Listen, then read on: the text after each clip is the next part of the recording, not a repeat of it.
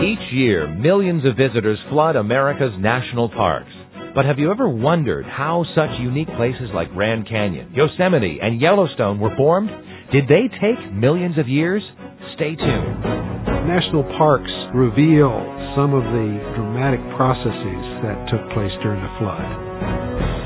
This is Science, Scripture, and Salvation, a Creation Radio Journal. I'm Chris O'Brien with the Institute for Creation Research. There's a certain kind of peace and tranquility that awaits visitors at America's national parks. From Yosemite's towering El Capitan to Yellowstone's Old Faithful to Grand Canyon's majestic beauty, these wonders can stir the soul and cause many to say of the Creator, How great thou art! But what formed the breathtaking landscapes of many of America's national parks? Did it take millions of years for these spectacular showcases to develop? Or were they shaped by catastrophic events? Stay tuned for the next 15 minutes as we focus on how three of the most popular national parks located in the western United States were formed.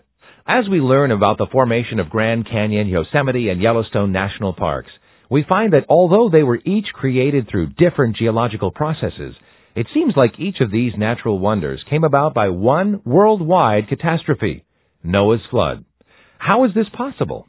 ICR geophysicist Dr. John Baumgardner says the Earth not only endured destructive forces during the global deluge, but after the rain had stopped, the world was still experiencing catastrophic destruction. I believe, for various reasons, that the most intense activity was correlated with the 40 days and 40 nights of rain.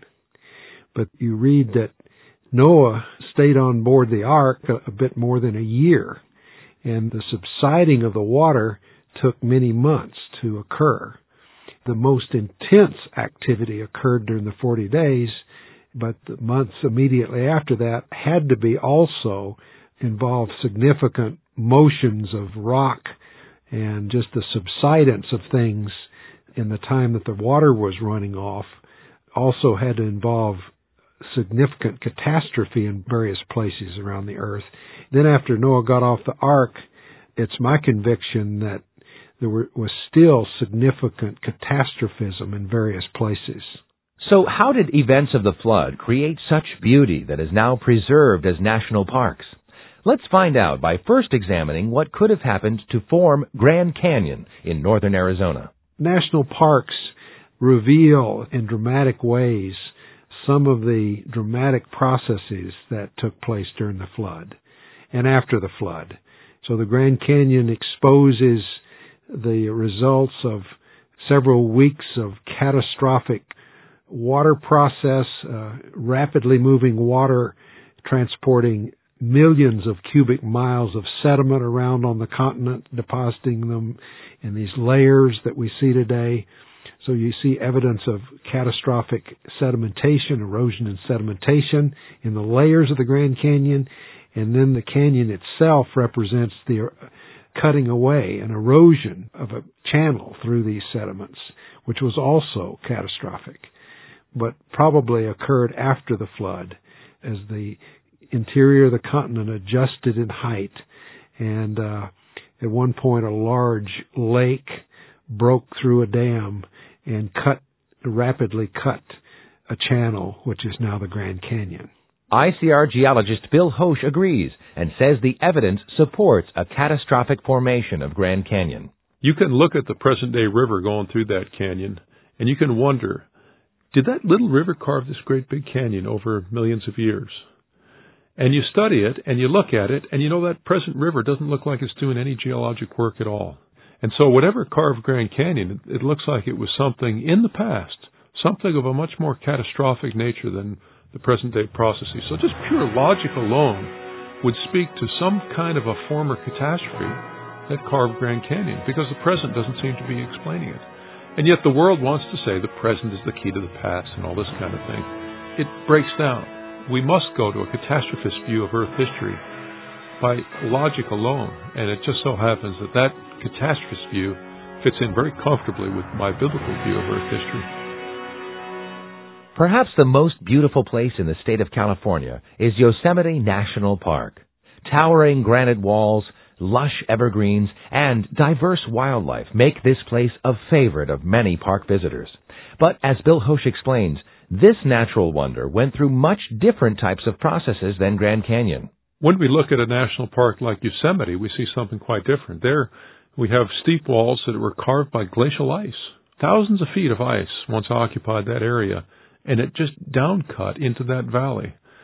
Now, some people say that the Ice Age lasted for hundreds of thousands of years, but you could have done that work in a much shorter period of time. So Yosemite was formed during the Ice Age. But what does the Ice Age have to do with Noah's flood? If there was a global flood in the not so distant past, you would expect for several reasons the oceans would have been left in a relatively warm condition, which would have meant high amounts of evaporation over the oceans, uh, large numbers of clouds transporting moisture over the continents falling as rain, and so forth. And some of that rain in the northern climates would, of course, condense to form snow. Snow would compact and form glaciers, and you could have an ice age following the flood in a short time frame. You don't need hundreds of thousands of years to do this. One of the most popular national parks in America is located in northwestern Wyoming and offers its guests fantastic all-natural waterwork shows. Bill Hoesch tells us how Yellowstone National Park was formed. Yellowstone represents a gigantic hole in the ground that opened up in the past and vomited out just such quantities of liquid rock that it just boggles the mind. And we think that happened in the early post-flood period because it looks like it was around the time, perhaps just before the glaciers were really getting going in North America. A volcano, scientists have to use a different word today. They call them supervolcanoes because they just boggle the mind in their in their immensity. So how does the worldwide flood play into the existence of Yellowstone? Dr. Baumgardner tells us that supervolcanoes such as Yellowstone occurred because of residual effects of the catastrophic breaking open of the earth during Noah's flood. I, for 20 years, lived in and worked in Los Alamos at Los Alamos National Laboratory. The laboratory and the town is built on the eastern flank of a large volcano. This volcano erupted during the Ice Age, and uh, it's estimated put out something like 600 cubic kilometers of volcanic ash.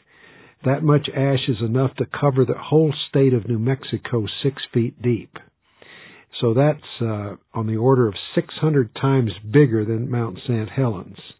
I mean, even the eruption of Mount St. Helens is uh, hard for the human mind to really imagine, but volcanoes a thousand times bigger is just extremely hard to relate to for a human being. And yet we find many of these in the geological record. This is pointing to some processes that are simply not occurring today. And these big volcanoes that erupted during the Ice Age would be in the time after the flood and the earth was still in the process of coming back to a state of reasonable stability. America's national parks do not lack for company as people from all over the world come to visit these places of spectacular beauty and tranquility. But why are we so drawn to the great outdoors? Dr. Baumgardner believes one explanation is that people have a longing to connect to the Creator. I'm sure there are many reasons that people are attracted to the national parks, but I, I suspect one of the important ones is that people have a a desire to uh, experience the transcendent, and uh, most of the national parks display geological processes that are staggering, and it stretches the human imagination to uh, contemplate what kind of process could have formed these majestic rocks that we see today. So I think there is a longing for the transcendent that is behind much of the attraction of these national parks.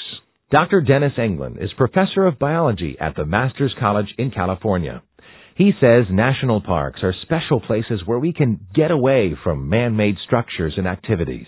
I find that it's an area that has been set apart, preserved, and it's an area that is not developed in the sense of a town. You see, part of the difference is that when we go into a city or a town, we're basically viewing man's handiwork. But when we go into an area like a national park, we're actually looking at quite a different phenomena that occurs there. We need towns, we need areas, we need homes, we need that type of thing. We need transportation. In fact, if it weren't for the roads, we couldn't get to these areas. So we do need those. But at the same time, we need the areas without the concrete. God pulls us apart to those areas. And being in a natural environment, away from the hustle and bustle of daily life, can be refreshing and exhilarating. When I go to these areas, I like to get alone with God many times. I think too that God gives us in our life, He gives us time of rejuvenation, times that He pulls us apart.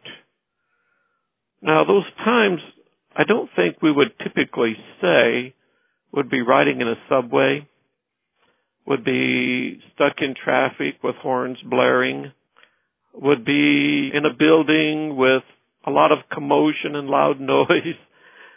Those aren't exactly the things that we as humans consider an area where we can rejuvenate ourselves. But we pull away to a quiet area where you hear the birds, you can smell the clover in the field, the beauties that God gave that humans cannot duplicate. Then His Spirit can speak to us.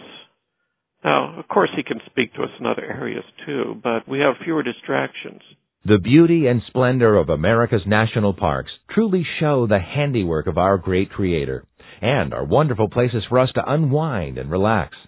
But as Dr. Englin tells us, God also uses His creation to strengthen Christians and to draw non-believers to Himself as well.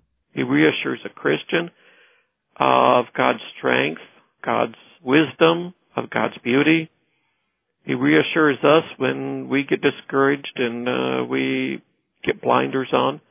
But he also speaks to the non-Christian to say, you know, there's more out there than what you can see.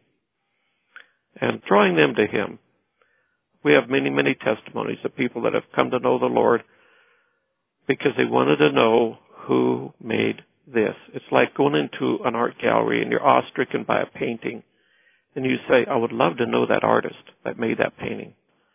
It's interesting. Romans chapter 1 tells us that God reveals his eternal power and Godhead. And uh, it's so important that we link the creation with the character of the Creator there. That we tie the two in together. And the Holy Spirit speaks to the one that doesn't know him, tries to woo him and draw him, and to say, Look, you can see my handiwork.